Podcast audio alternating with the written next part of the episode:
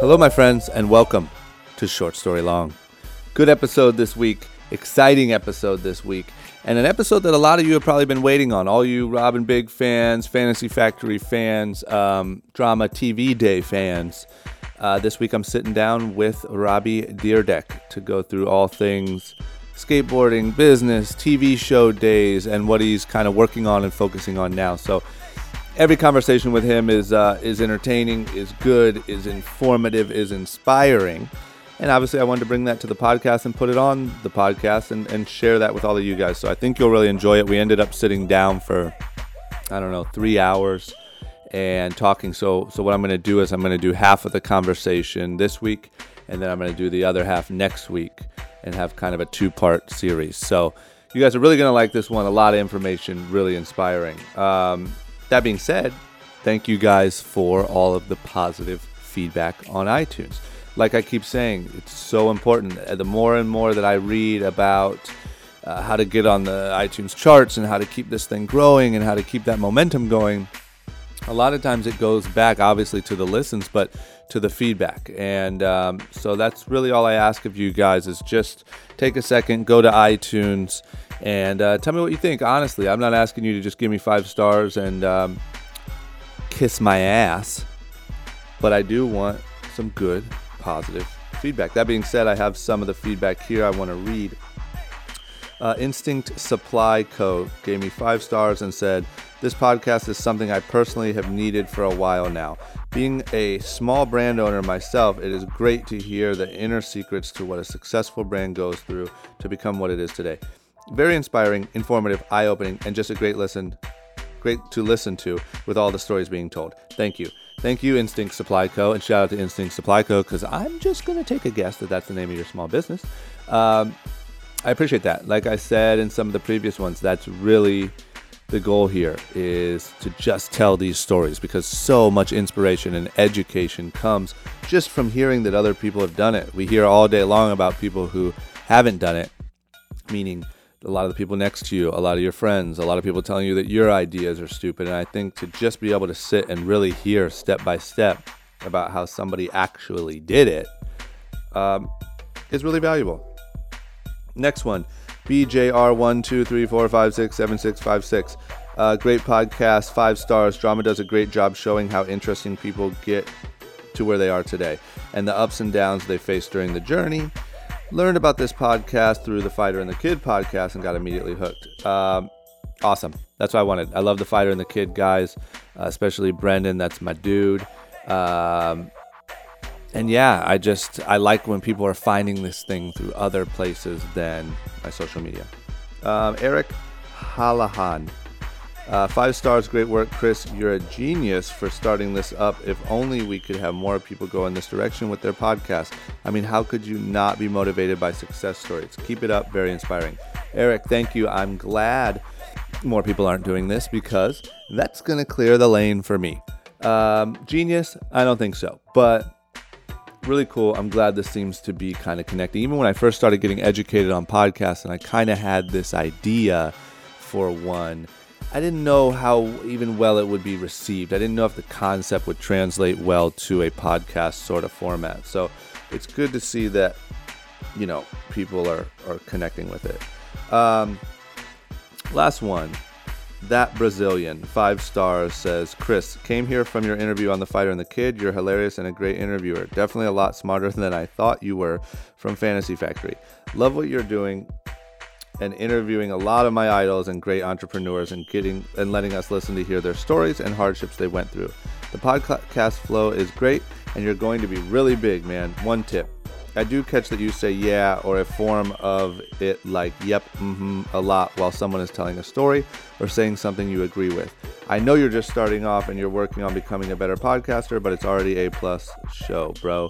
Keep up the great work and cool guests. Maybe a Rob episode.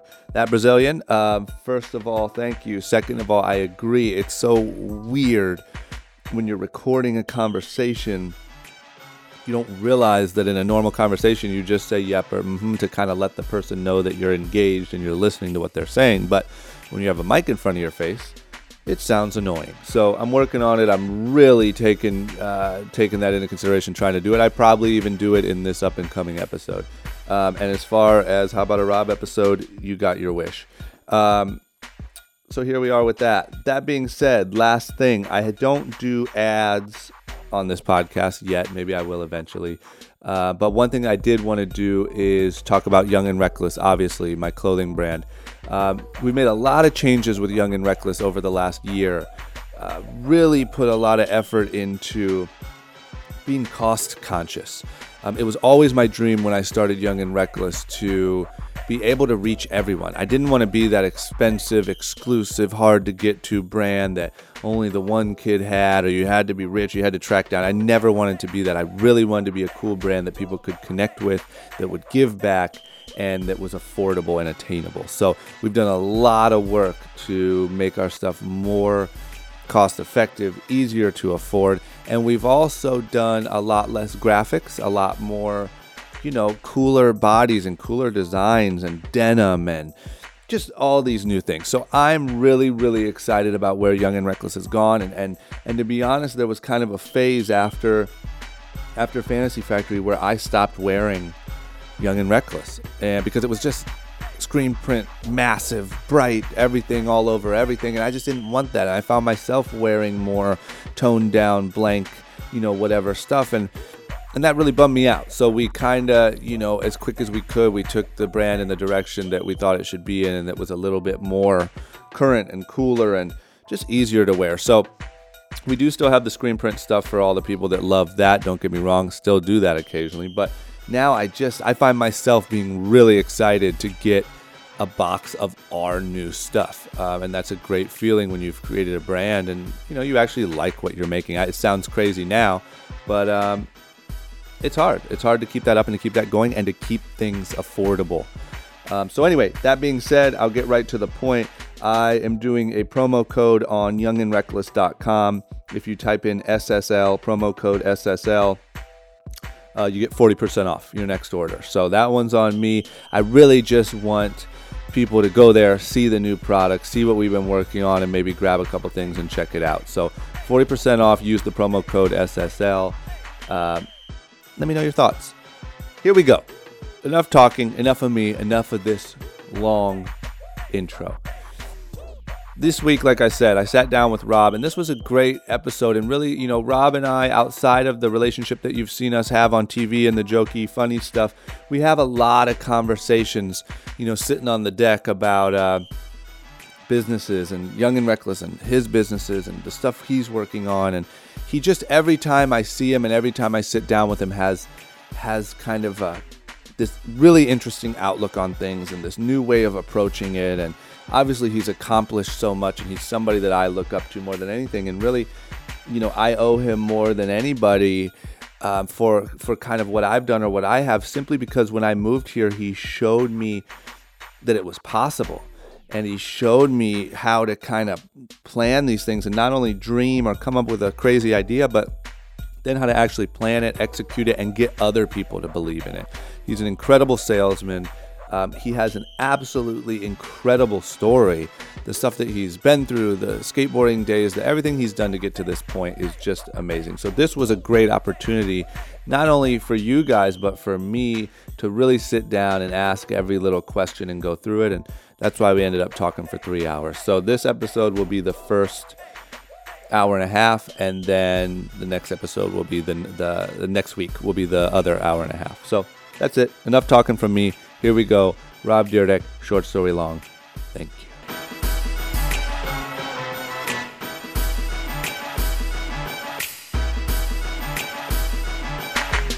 Rob, welcome to Short Story Long. It's a privilege to be here. Uh, I've listened to all the episodes, waiting my turn to bless the Ev- mic. Every episode. That's right. Man, I, I'm going to be honest. I obviously, when I started this, my first instinct was to do one with you first. Yeah. But the advice that I was given, which I think was very good advice, was to get like a little stockpile first so that like when people because obviously a lot of uh, the people that are going to listen are fans of ours that's going to be uh, for sure going to be the biggest episode but you want them to go and have a bunch of other ones to look up as opposed to like, all right, there's the Mm, Strategy, Rob one, and strategy. now I'm not going to subscribe. Yeah. And it's all about subs. So is this, I'm gonna be the most famous person so far Yeah, on the pod series. for sure. That's cool. Episode That's cool. 15. So I mean, is it do I do you, do I is there a contract involved that I need to post, pay, post this on my Facebook and Uh, you don't need to, but it would be uh, greatly appreciated. You know I will. Um, okay, so let's fucking get into it, man. I like this. I like this dynamic between you and I. It's interesting. It's a road we've never went down. But let's get into it. Uh, Let's talk Dayton childhood. yeah. Like pre skateboarding, what was Dayton childhood like? Oh, man, to, to give you a, a, a deeper understanding of the depth of insanity, uh, when I was uh, in like the fifth and sixth grade, I would eat eat oranges and stare at a blank TV screen, mm-hmm. getting prepared to go play soccer. You know, and Why a blank TV screen? to just get my mind right to get in like kill mode and i would play four seasons of soccer a year and it was no doubt i was going to be a professional soccer player you know what i mean and, and so like my early age was all athletics whether it was karate but super soccer focused and that's why even when I, after i started skating i was still you know in the eighth grade i i uh, played on the varsity high school team because I was like that good for being that young, you know. Why soccer? Do you know? Like, was it? Was, did you have a friend that was really into soccer? Did you have a? I, I think it's just physical size thing. You know what I mean? I just think like I was like someone that was really good at everything and just had that mentality that I also wanted to like be able to win everything and like couldn't really like neighborhood basketball would always kind of fade away. Neighborhood uh, baseball was kind of boring. Uh, football was, was too aggressive, and I think I just sort of landed in being able to get really good, and, and I would rather uh, have fun shining in something I was really good at. Interesting. Is it true? You know that I always tell a story that I believe your mom always told. Have you ever heard the story that I always tell of like where your mom said you were like trapped in a bathroom at one point in like school by a bunch of big bullies Yeah. and that she had always tried to embed in you that even though you were smaller than the other kids, you were better than all of them and they threatened to beat you up and you said, "Yeah, you and what army?" Yeah, And then they left in fear yeah, because of your confidence. yeah. Do You know anything about that story being I, true or being told? I told? have no idea where she gets that story. But you I know know, she she, tells tells, the story. It's like, where? A, where would you get that story from? Yeah. And B, let's get logical here. What did I just like?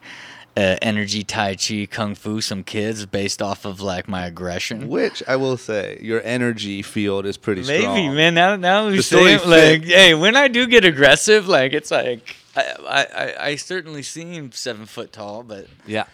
I, look, I don't, I don't know. I do. What that, let me just say, because that's what you're going to go into. What that's going to lead me to is like one of your greatest things that makes you you and the Super Rob uh, energy is the confidence. Yeah. And the question is, where do you think did it start? When you were a kid playing sports, was it because you were shorter than other kids? Was it because your mom was a certain way? Yeah, I, look, I, I, when I think back on it, I, I equate it to a couple things, right? It's I, I equate it to my dad. When I think about my dad when I was really young, Yeah. Anytime I'd ask him something, he'd be like, "Of course I can. I'm your dad, right? Like, Like, can he do something? Like anytime I say, "Dad, could you could you grab that down?" Of course I can. I'm your dad. Your dad can do anything. It was this sort of like, God, he can do anything. Like, Yeah. and that's my dad. Like, and I, my first feelings of I can do anything were wrapped around that, right? Yeah. And and what I equate the ability to build sustainable long-term success and confidence was through a foundation of achievement at an early age. So I, I just think he kind of embedded that in me. And then since I was able to do and accomplish things in such a way at such a young age, I really built this belief that I really can kind of do anything, you know, Yeah. and, and, you know, all, all the way to like even like figuring out your own path. If you're 11 years old and you want to go to the skate contest and you just cold call uh, Jimmy George at Ohio Surf and Skate when you're 11, say, if I get 10 people to come to the contest, will you let me in for free?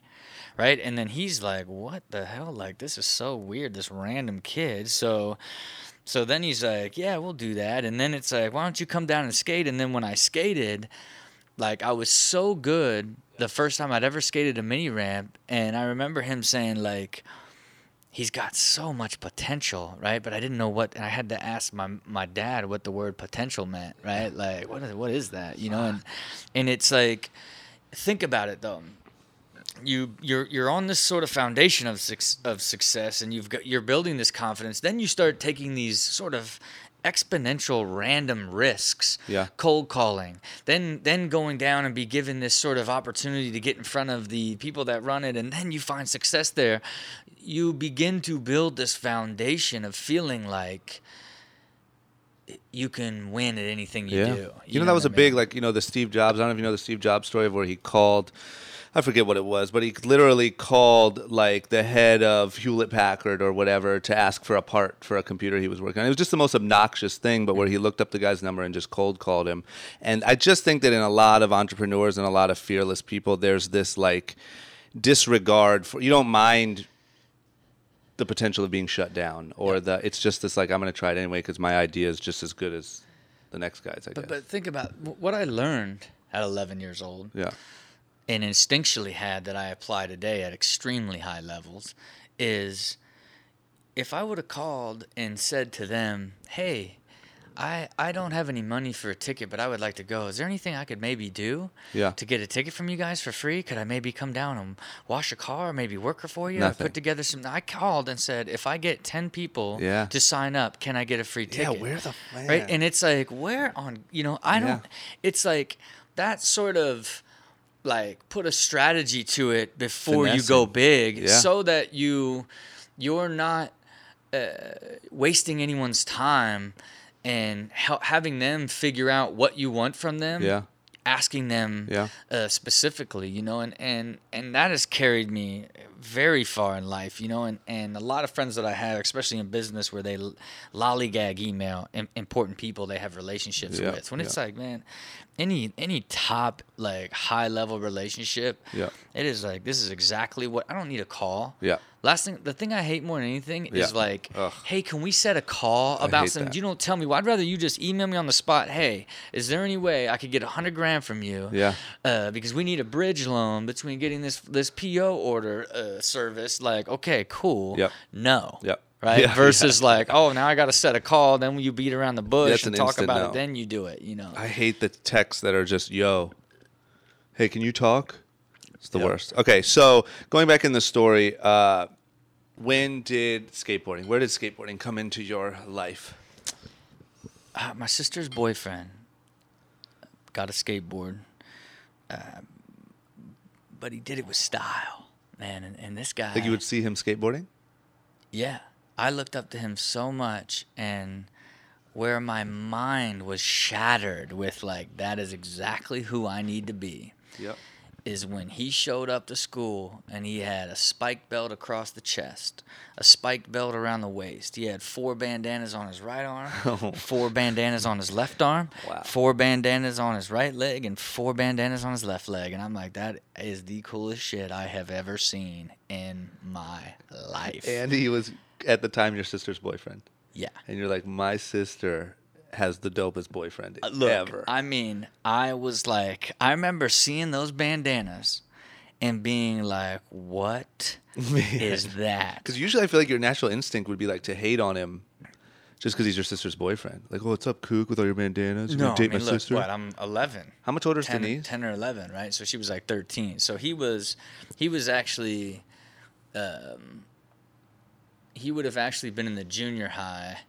So I could copy his style in elementary school and, not get get away caught, with it, yeah. right? So, So did I you went do the out- four bandanas? I went out and had my mom. She got me. I couldn't get the spiked ones. I had to get these metal hole ones because she wouldn't let me get the spiked ones. So I had to went across the chest, around the waist, four bandanas, and and to to really look like him, I had to go out and get my hair spiked. So Did you guys ever like bump into each other coming in and out of the house or anything? Hey, look, I don't like when I, when, I- when I think about biting someone's style so significantly. Yeah. Right? Like biting someone's style like that is like nobody else in Ohio looked like that and I just bit your style. Yep. and didn't think twice about it. Uh, because it was like I just looked up to him so much. So yeah, I never. I don't even remember if he ever even like commented. I don't even now that I think about, it, I don't even know if he ever fully knew. But what had happened was is, um, he uh, was getting ready to sell his fluorescent pink Bo Brown Okay. uh, Sims board, Okay. and uh, I told my mom that's all. That's all I want for Christmas. I don't want anything else. I want Jason's pink Bo Brown. And you just heard the rumor that he was about to put it up I- on the I market. Just, I just, I feel like you. I don't, I don't, I don't know. Crazy to think so, about. so like thing's whatever, about to hit the market, Mom, whatever, whatever line I got, whatever, whoever put a, who dropped a dime on that board, yeah. I said I had to have it, and then that was my. I got that board as an early Christmas gift. I want to say in in October of '86, and then I entered my first contest in November of '86. And I was born in December of '86. Yeah, and That's then crazy. I, I that's when I Neil Blender was getting into the car. That's the famous story. Yeah. I always confuse that with, for some reason, where it started. No, You know what I mean? I well, yeah, it's the- like a month apart Yeah, because yeah. then that's the board that I really learned everything on was that Neil Blender board. So that was what you were at a contest. He was getting into a car. You said, "Hey, let me get that board." There's not room for the board. yeah. See now, look, Look there at we you, go man. back. there we go back to my strategy. It wasn't like, hey, get. uh can I get that board? I said to Neil Blender, a professional skateboarder who just did a demo, and it wasn't like he was literally they were trying to pack like eight people into a Civic. Yeah. and he was really he really didn't have a place to put that board. Yeah. And I said, "Hey, man, it, it really looks like you may not have room for that board." And took the opportunity, and lo and behold, He tossed this guy throws me that board. You know, See, you were taught early that that works. that's what I'm saying, man. It is a foundation of success or strategic risk taking or strategic boldness. That's what you wanna know. What else you have that, that I'm more curious of on a personal level is like because uh, me and Paul were talking about this the other day. Is like you kind of act certain ways around. Like Paul was telling a story about being with Jeremy Rogers, and Jeremy just walked up on Floyd Mayweather, and Paul was like, "Man, you don't do that. Like we have no business back here. They're gonna kick us out." But he just didn't give a fuck. I feel like you have not. It's not not nothing the same as the Jeremy Rogers stuff, but you have this like sort of you don't care who somebody is, not in a disrespectful way, but if you have an idea or you have a plan, you talk to them the same way that you talk to. I mean, you were at the uh, Miss America pageant, or ever talking to Trump Yeah. and just shooting the shit and joking around, and you just have this ability to kind of you don't put that wall up between you and certain people. Yeah.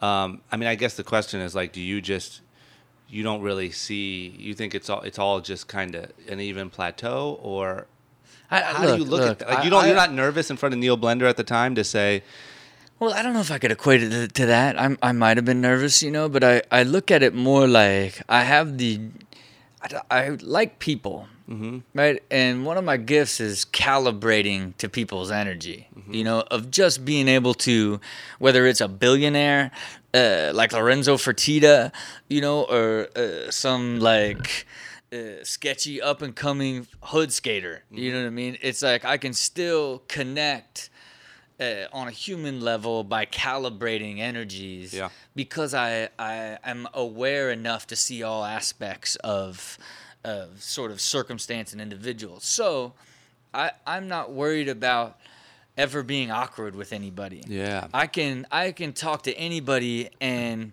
and calibrate down to where we finally end up on the same energy, right? Yeah, I feel like people just usually feel like awkward or out of place there. Right. So my I know when I'm leading in that I'm gonna have to to find uh, that energy to get into a place to have a thoughtful and and and meaningful conversation. You know, and I, I think that's another thing that I learned uh, very young, and and and it's only when you get older do you really uh, understand how you also have mastered that. Yeah. You know what I mean? And Yeah. and and then the more uh, experience and intelligence you're able to layer on top of that, now you have the ability to have a more meaningful conversation with different people because your experience and knowledge can connect on a lot uh, more levels too. You know, Even like walking into a room with somebody like Ari Emanuel, yeah, like most people, even people that have business in that room, big actors would be really, really nervous. yeah.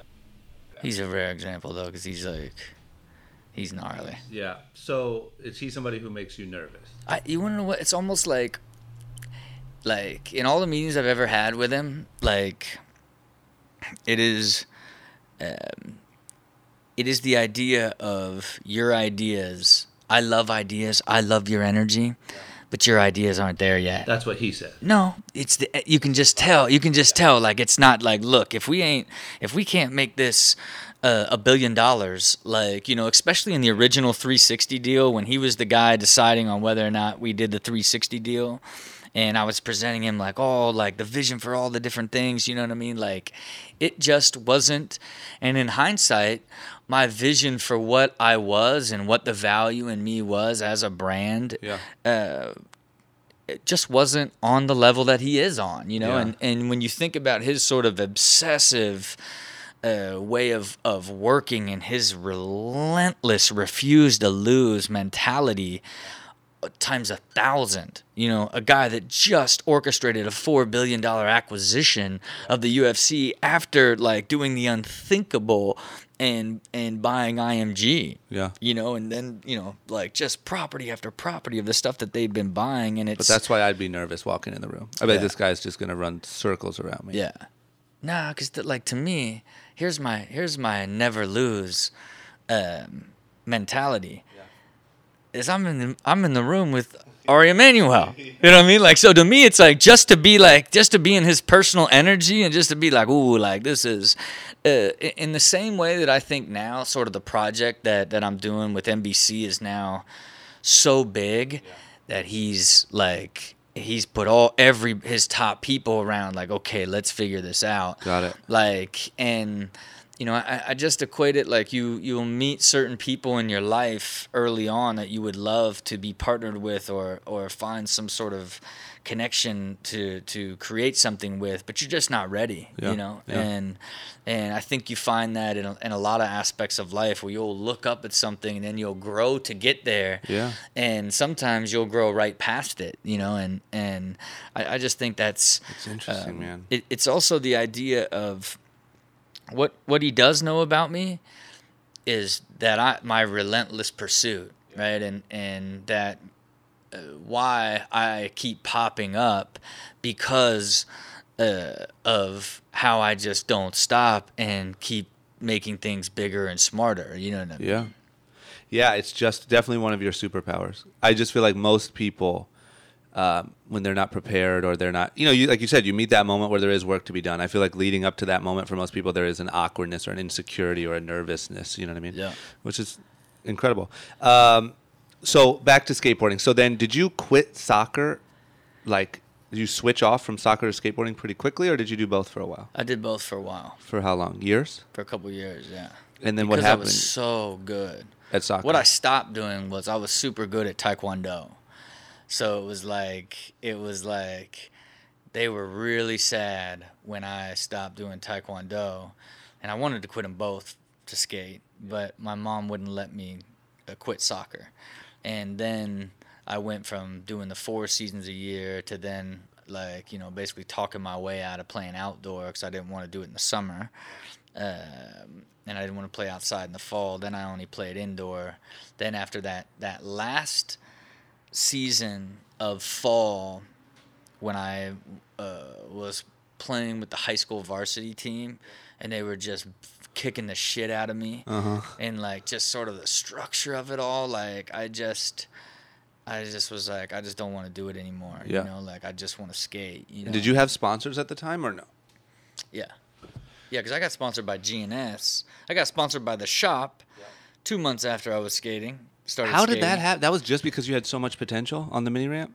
Yeah, just because they were like, they refused to believe that this is the first time that I had ever ridden a ramp and that I, um that I had only been skating for two and a half months. So they were like, "We'll sponsor you. We just want to see what happens here." And it was just like, you're on the team. then I immediately started traveling, like Yeah. going to demos and Yeah. like How crazy! So you didn't even have to say anything, or like, looks like you have some extra room on that budget for another team rider. no, no, man, that was just straight skills, man. Looks like I I did a glance over at your budget there. Looks like you.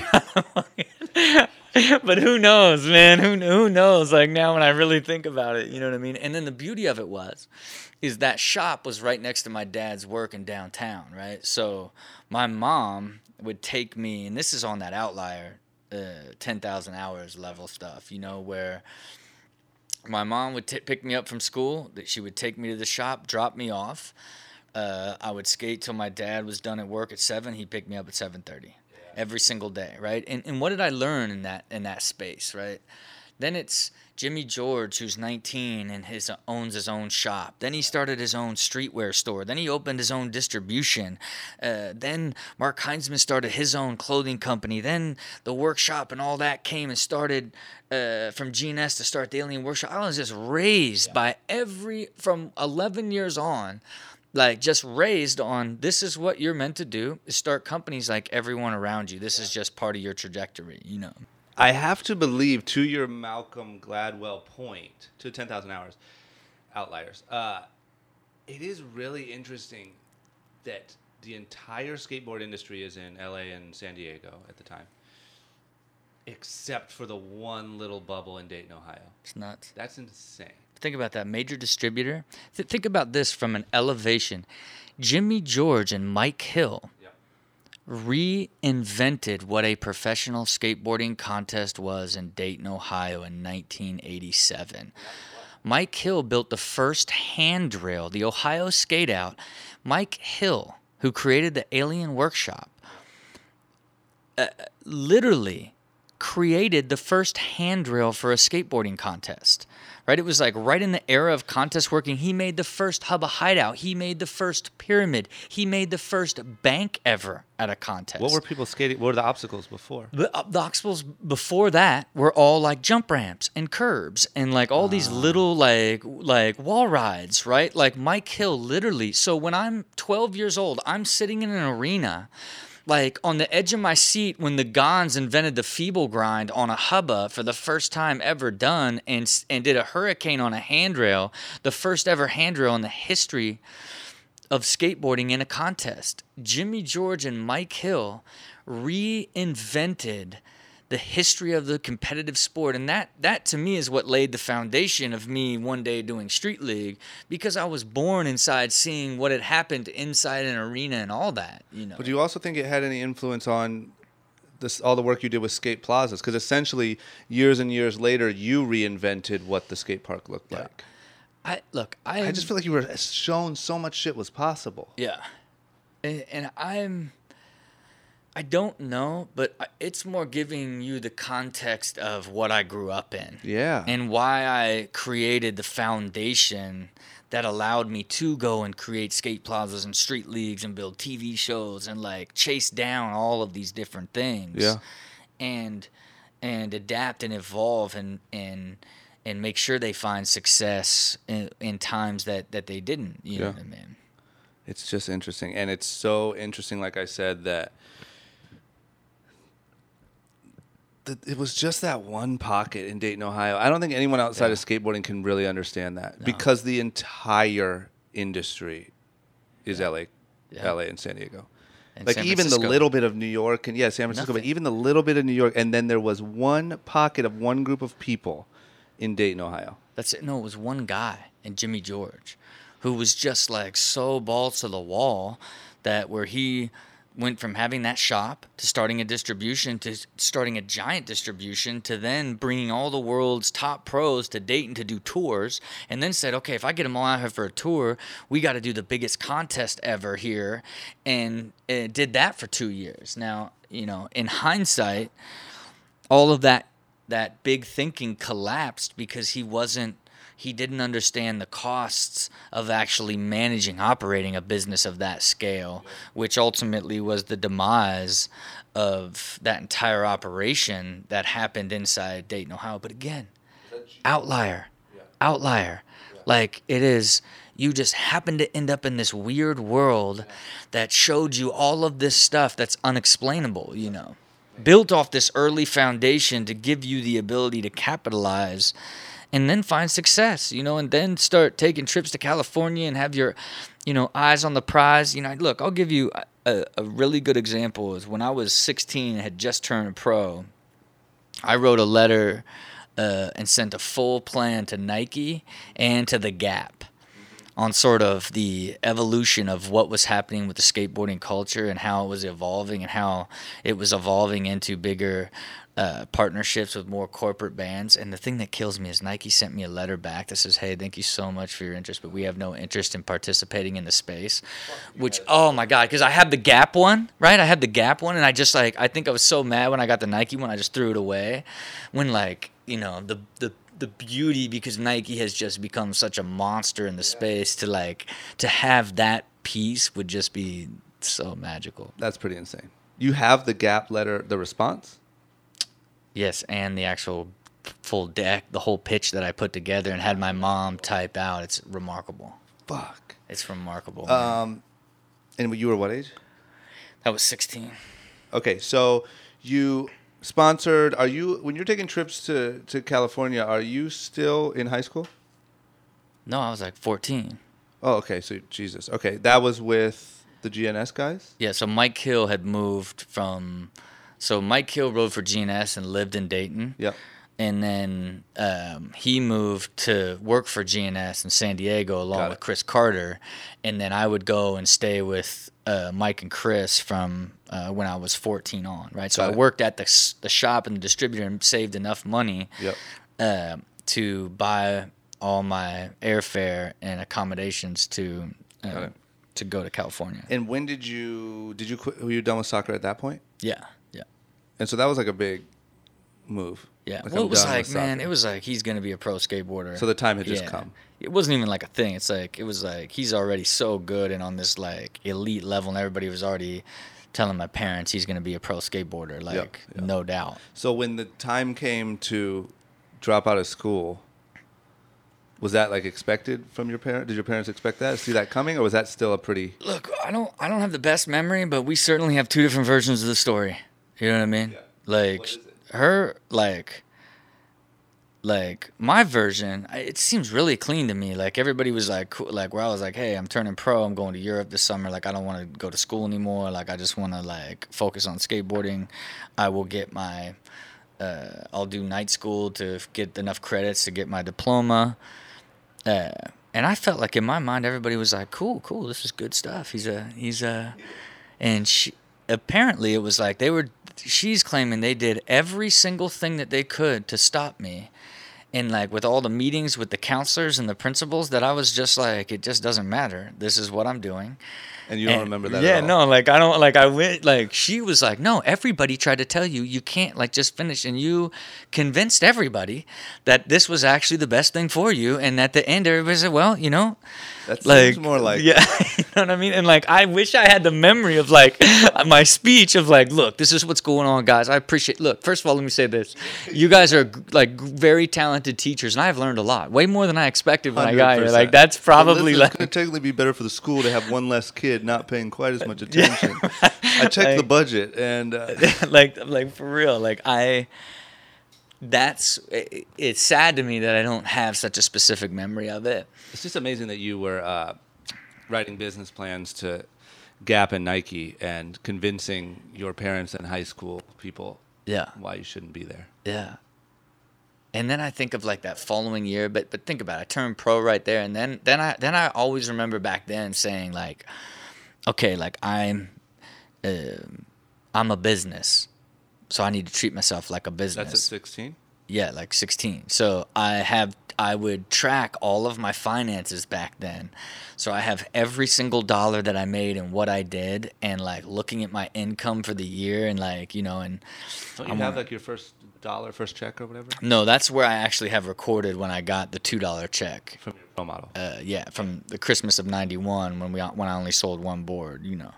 Had to cash that thing to go get four Dr. Peppers. But from day one, you you knew you were a business. I, I don't even know where I got that Like from. what? That had to come from. I don't know. That had to come from like I don't like. But I but I don't know. It's like e- like even back then, it wasn't like even the concept of having a personal brand, like was a thing. Yeah. So it's like you know I I, don't know how or why I would have um, been saying that, uh, but it it is it is always how it was and why I was recording this stuff. Yeah. Yeah, I mean, I think it's just something that's in you. Yeah. You know, it's interesting because your parents aren't like that. Your parents aren't entrepreneurial. They don't care about money. They don't, you know what I mean? None. Nothing. Yeah. Nothing.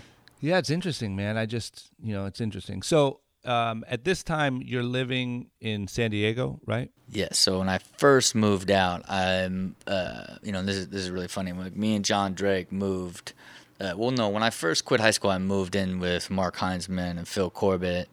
Um, you know, that was in the, the heyday of like Shutdown and like Kill 'Em All Records. You know what I mean? Like, and like that's where I got like immersed in like where Phil had uh, an album coming out. Shutdown was a rap group. Like the place where we all skate was like the studio. We're all like the Method. It was like the metal brand, like that, like a Linkin Park style band. Kill 'Em All Records it was like MC Rude and these crazy drug dealers that they were all on the same record label together. Yeah. Was that in San Diego? That was in Ohio before I moved because they, uh, uh, right in, right before I turned 17, they the the workshop really wanted me out in California, and they said.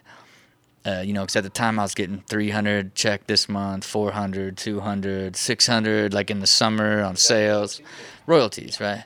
And then they were like, if you move to California, we will guarantee you a thousand a month. Whoa, what? So okay, mom. Later at friends, peace. It's Cali time, and that's like, I mean, I just remember like Brad going to my one good friend's house and be like, man, it's just like I made it, man. I remember like going to his house and and I remember sitting in like his parents are wealthy and like I remember sitting in his house like man I'm one of you guys now man. I get I get a, I get a thousand dollars a month. And they and they treated me like damn he made it. Right? Like it really felt like that top to bottom and and that's uh, when I moved to Cali. Who did you move in with? me and John Drake and four girls, right? And when I told my mom it was, you know, um, what I was doing, her immediate reaction when I said it's an apartment and we're moving in with with John and four girls, she said, "Oh my God, you're gonna have AIDS!" Like what? Like instantly just equated living with four girls as I was gonna get AIDS. Like that is the number one first and foremost reaction. Did your mom know John Drake? A little bit, yeah. Because he had moved, he had lived in Ohio while I was out of school. We lived together in Ohio before we moved. We moved. He was from. Ohio? He's from West Virginia. Got it. Um, and your mom said you're gonna get AIDS. That's part of what's so crazy too about your personality to me is because your mom is so like, uh, whatever the word is, safe and like everything's crazy. And I know your dad is like more confident and more like He's more outgoing, like but low key, like yeah. you know, let's not get too crazy. It's just normally, normally, I believe that in Dayton, Ohio, if a kid's parents are like kind of scared of everything, naturally you're a little bit more Yeah, reserved, but you are not. yeah, Um, No, but in an it's- it's interesting way like- because it's not in like a self-destructive way. It's in Yeah. such a. That's what's so interesting about it is like you're not. There's nothing self-destructive about you or like I just want to party till my face falls off. yeah. It's always been on like a trajectory. Yeah. It's it's this in somehow developed this incredible tolerance for high risk. Yeah. you know and I, I often equate that you know just like any other athlete you are if you tried to um, run a marathon without working out your entire life your body would disintegrate um, after like a half a mile Yep. you know and um, for me i have been in such high stakes high pressure high risk uh, i gotta take this. This is money. Take that. just kidding. I don't know. I don't, this is the same wrong number that i got earlier. But since my entire life i have been in this high risk like just high stakes, high pressure, high stress, I just eventually came uh, became incredibly conditioned. Yeah. So what would normally break a normal human being to be able to to, to compartmentalize and do that many things that have that much stakes to them at once Yep. um, would crush somebody. But Yeah. since I'm so conditioned and so used to it, I just keep getting stronger and stronger and stronger at the ability to manage all of that. And I think again, that's that's born off that same sort of foundation of of taking those big leaps early on Yeah. and then just getting better and better and better at how to compartmentalize and manage really high stakes situations. Yeah. When you moved to San Diego, did it feel like what the fuck? Like this is a whole new world, or was it like this is where I belong? Well, you got to think I had been going there for so many years. Yeah. Since I was And young. were you spending like a significant amount of Yeah, time? yeah. Okay, okay. So it wasn't even like a question. Got it. So it was it was more, you know, sort of once I got there, you know, it was kind of the idea of like you touch down and now like despite uh, you know, coming out and visit from time to time. Now you're like in the culture, and now it was sort of at this explosive growth of like my skill set at the time. So Yeah. then that's when everybody was trying to steal me.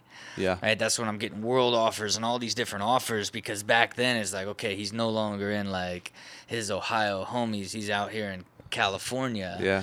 Uh, which led to And you never. Like well, you were look, just so I got close a big with those offer. guys. I was, I got, I used, you know, look, I'm not, I'm not gonna lie.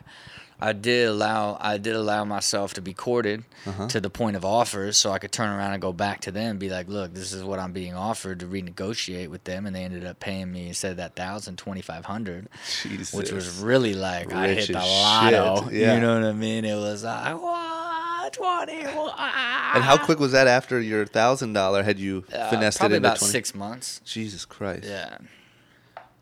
And then I started collecting all those, and you know, and, and keep in mind that's also like the beginning of, of you know, a, a couple years into that. Then it was really like you know, you know, my first big move was starting Orion. You know what I mean, and and really getting Guy and Kareem and Koston and Penny and Rally and just literally the most elite team in Yeah. the history. So how old were you at that point? I was 18 at that point. Jesus. And who'd you start that with? Who was like the? That was me and Kareem. There was no like business guy. Oh yeah, no, and then it was with Tracker Trucks, Got it. which was like you know, the wackest of the whack, Really. right? And so, my whole idea back then was, look, it don't matter uh, if it's Tracker or not. We're gonna put together the most the elite team, and as long as they make like a, a Venture Indy worthy truck, Yeah. This is going to be a really big deal. You Yeah. know? And so it was your job to go get the team, put that all together, creative, marketing, Yeah. and they just came up with the manufactured, name, hand drew the logo. Like uh, I was reading like the prophecy of Orion, like this, you know, because I was super conspiratorial in those days, and and uh, hand sketched the logo. You know what I mean? And then uh, uh, w- me and Kareem like uh, put together the entire team, and and And that was your first business. yeah, and I had 0.5 percent of sales. How the fuck? And I was like, "What? I own this shit." What? How did they Point get five that? percent of sales and five hundred bucks a month? It was like, but how do you think in all your business savvy did they sneak that through on you? I didn't. I I'm actually not very business savvy. Uh. I would argue that I didn't even I didn't even fully understand business until like two years ago. Yeah. You know what I mean? Like Yeah. I, I would say that I, uh, my lack of fully understanding business allowed me to have so many failures. Yeah. And and, and what what the pain of you know a lot of my my uh, life is is I can put together and mastermind and have the vision for these incredible projects and bring all these people together, but I uh, I would always fail to put together a, a clear path to financial success. Yeah, Right. yeah. And and and that's um, uh, something that that until I finally stopped and said, okay, what does that actually look like? Because great ideas are just not fun unless they are financially successful. If you want to be in Yeah. business, like um, you should know exactly why you're in that business and what you hope to achieve out of it rather than just starting businesses to start businesses and hope that everything works out in the end because that's what I grew up with people doing. Yep. None of those people that I watched build all those companies knew anything about how to operate or the financial side of a business. They just dove in. They just Yeah. had an idea and wanted to be a part of it. They just learned as they went. Yeah. Right. And That's what's and- interesting about the skateboarding world, though, is like all the skater owned businesses are like that. All the way from the skate shops to the actual skate brands to the boards to the whatever Yeah. are just so like started by the group of homies that wanted to start the brand, even to this day. Yeah. Yeah. There was like a resurgence of it. I feel like right now is like it's happening yeah. again. Yeah. Um, so was there like a moment in Orion where you were like, "We fucking, I did it! Like I own a business now. I'm Oh, crushing yeah. it." I mean, shit. When we shot that first team ad, yeah, man, I saw that first sample of that truck, man. It was like that team was holy moly, man. That was just like, good God. I But felt like, young- man, I just executed something like unthinkable. yeah, But the best was like we were renegotiating the deal, and Kareem was just like in that room, like with all the executives. Like he kept saying, you know, when like this and that, you know what I mean? We could take this thing to China and this and that. I didn't even heard of China manufacturing. He was just like, I didn't know what he was saying. He was like, just this and that and them. And we let we walked out of there from 500 bucks and 0.5 percent to one and a half percent of sales a piece and fifteen hundred dollars just based off of like This and that? this and that and them. You know what I mean? wow. And then how long did Orion last?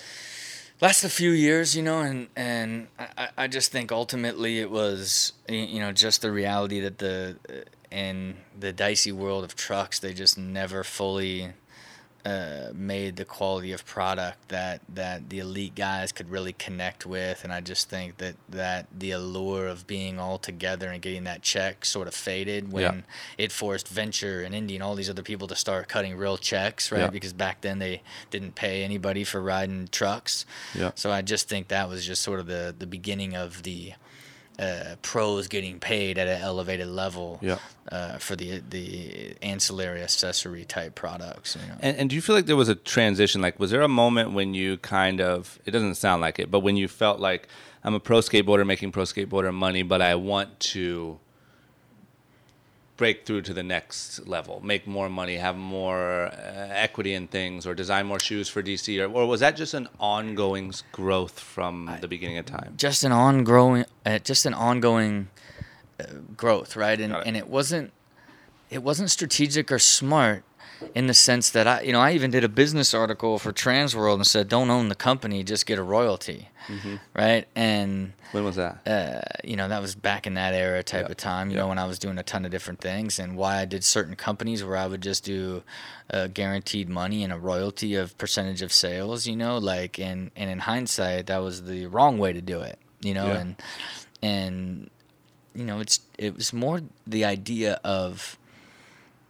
I believed in my ability to create anything. So I would look for avenues where I could find opportunities to make money rather than invest in businesses, Yeah. right? So when it came to DC, it was like, man, I, I I know how I can design these shoes. I negotiated a deal that said, hey, uh, let me go through the same process as the design team Yeah.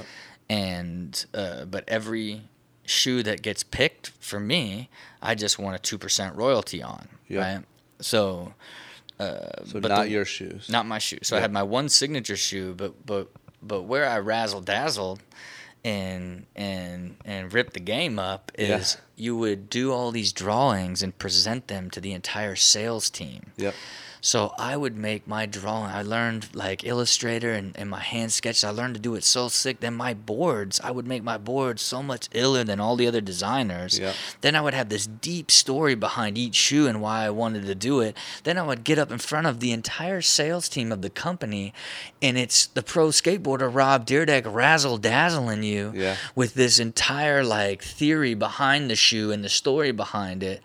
And at one point, I had 33 shoes in the line, almost a third of the entire entire line of the business. Yeah.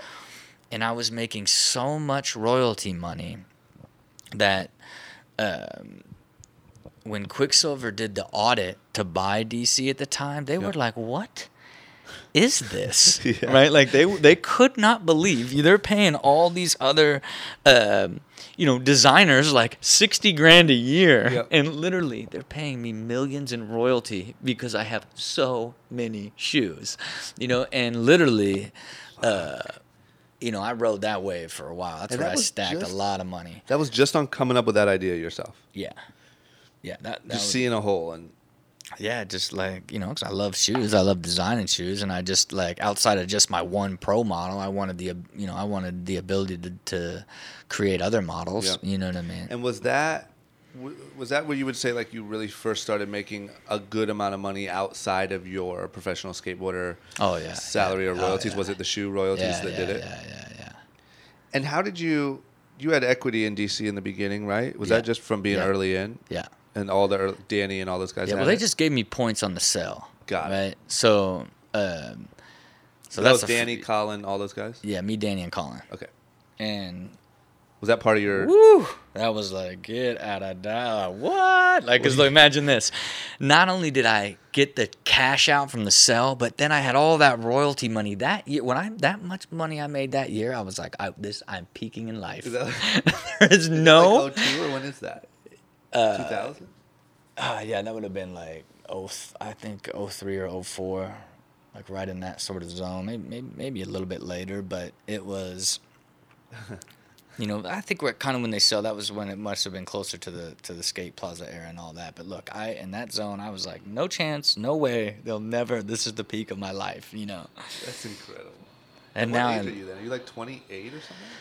Yeah, I would have been, you know, because when I was 25, that's when I had, or when I was 23, that's when I had sort of like started to fall off. Yeah. You know what I mean? And you mean at skating? and just in in period, you know what I mean? Like where, Physically? yeah, just everything.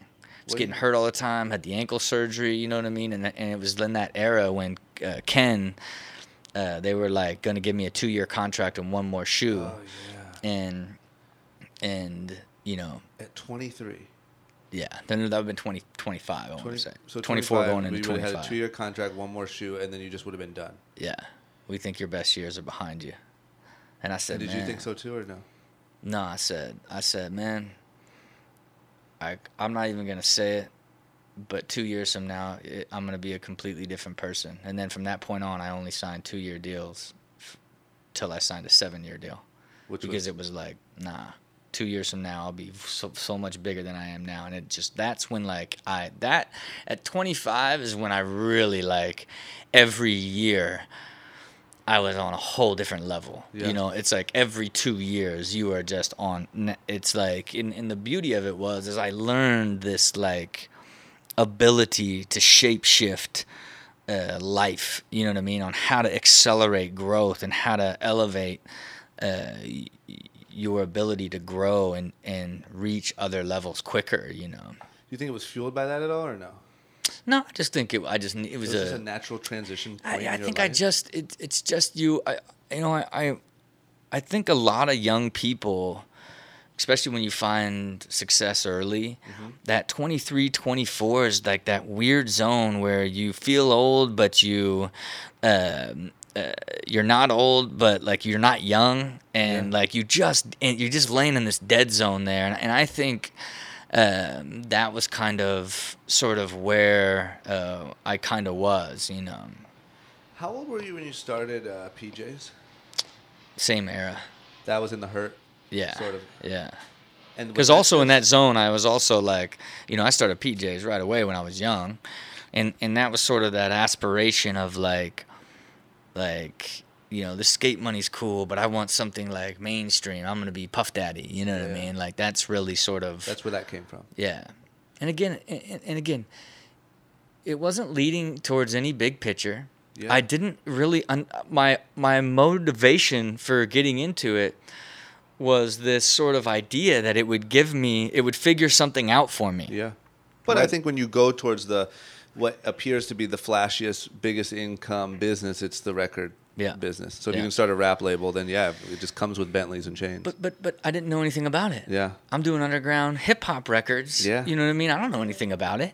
You know what I mean? I I I didn't have any understanding of the business or how it worked or where I could potentially make money. Yeah. You know, it's like How long did that last? years, a pretty long time. You said what? pretty long time.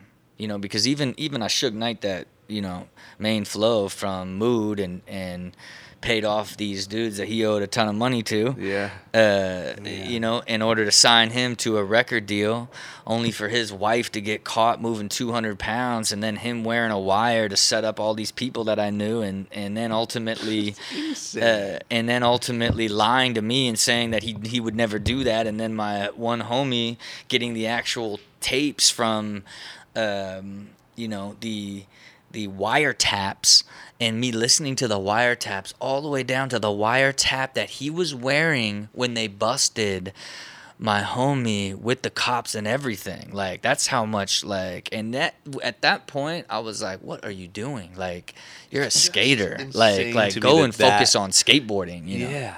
It's But I so was insane finding that, that level of like that's a real rapper story. yeah. Oh that shit was really real Like what the fuck? And all that time you were still skating? Oh yeah.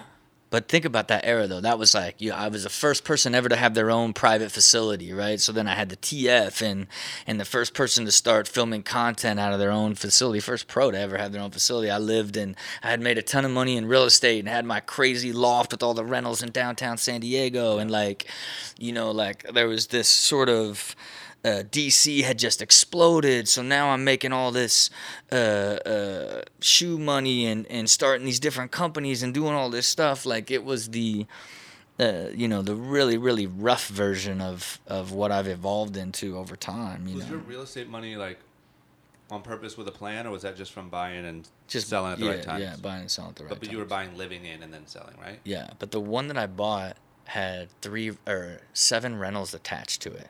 So not only did I have the sickest loft with the San views of the ocean, yeah, the, Yeah. the one, but it had all the rental units. Yeah. Uh, on the bottom, I rented out, and then uh, the one bedroom apartment above the garage. So, you know, You I paid I paid three hundred thousand for it. Um, it um,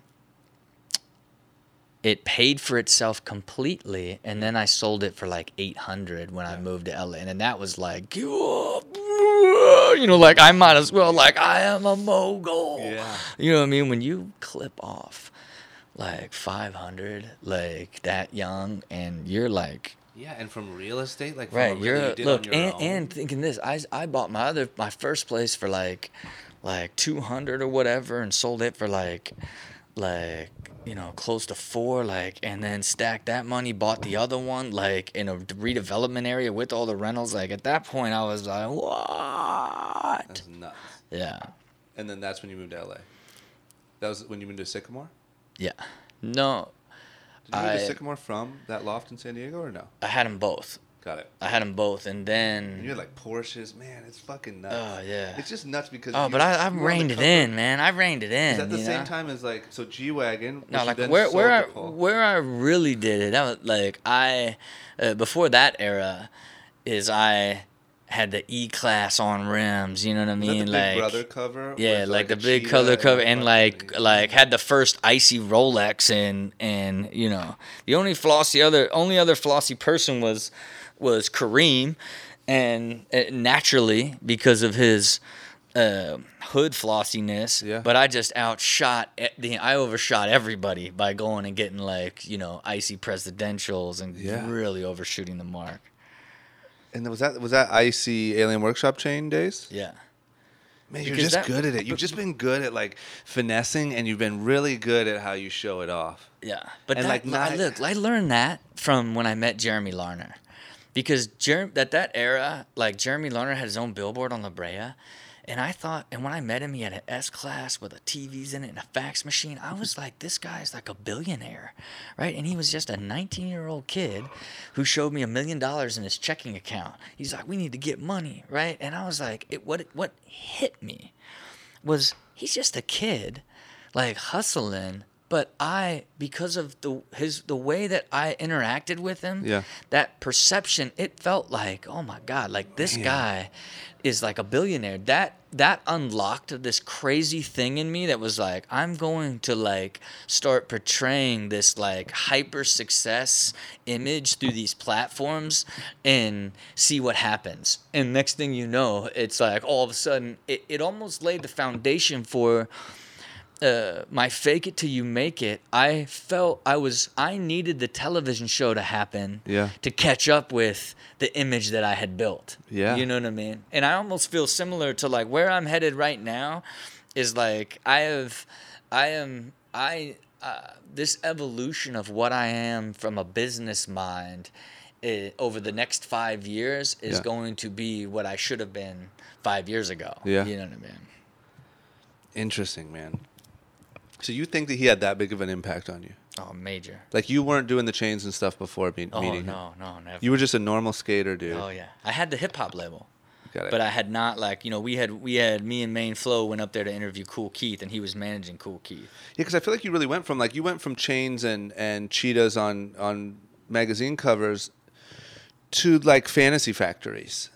You know what I'm saying? Yeah. Do do don't you think that that's the same? Some of that is building this insane compound to kind of show how grand everything is. Did, does that come from the same place in your brain? You think or no? Yeah, but I Even this place.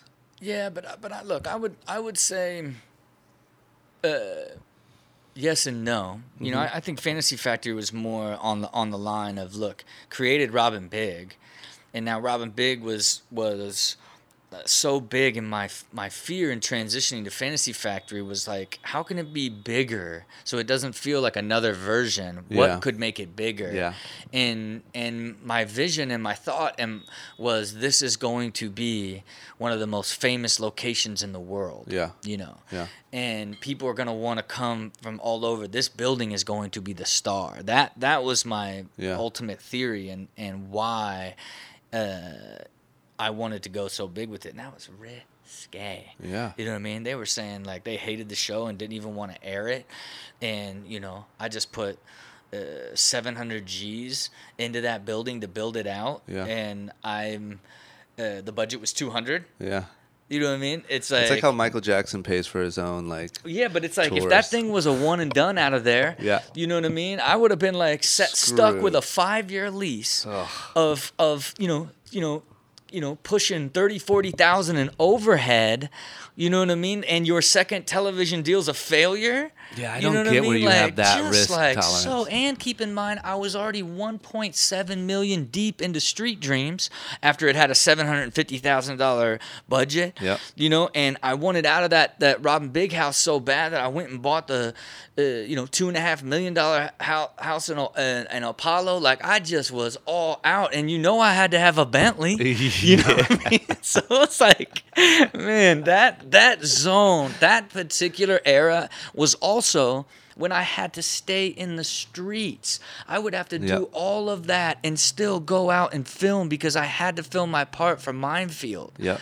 So it's like the complexity and pressure of that insanity. What a gnarly time. That was so just for the listeners, that was right after Rob and Big, right? Yeah. In that in Yeah. between time Yeah. and leading into Fantasy Factory. Yeah. Yeah, I don't get it, man. I don't get where you have that crazy tolerance for that risk. Yeah. Because at the end of the day,